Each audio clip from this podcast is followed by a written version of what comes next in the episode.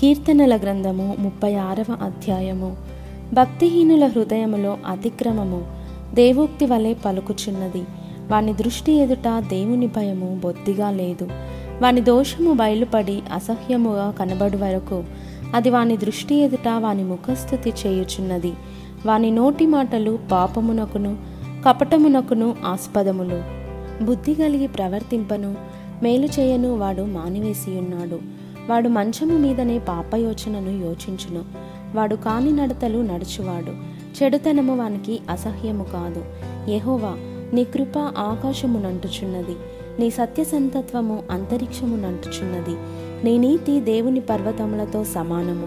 నీ న్యాయ విధులు మహాగాధములు యహోవా నరులను జంతువులను రక్షించువాడవు నీవే. దేవా నీ కృప ఎంతో అమూల్యమైనది. నరులు నీ రెక్కల నీడను ఆశ్రయించుచున్నారు. నీ మందిరం యొక్క సమృద్ధి వలన వారు సంతృప్తి నొందుచున్నారు. నీ ఆనంద ప్రవాహములోనిది నీవు వారికి త్రాగించుచున్నావు. నీ యొద్ద జీవపు ఊట కలదు. నీ వెలుగును పొందియే మేము వెలుగు చూచుచున్నాము. నిన్ను ఎరిగిన వారి ఎడల నీ కృపను యథార్థ హృదయుల ఎడల నీ నీతిని ఎడతెగక నిలుపుము. గర్విష్ఠుల పాదములు నా మీదికి రానియకుము భక్తిహీనుల చేతిని నన్ను పారదోలనీయకుము.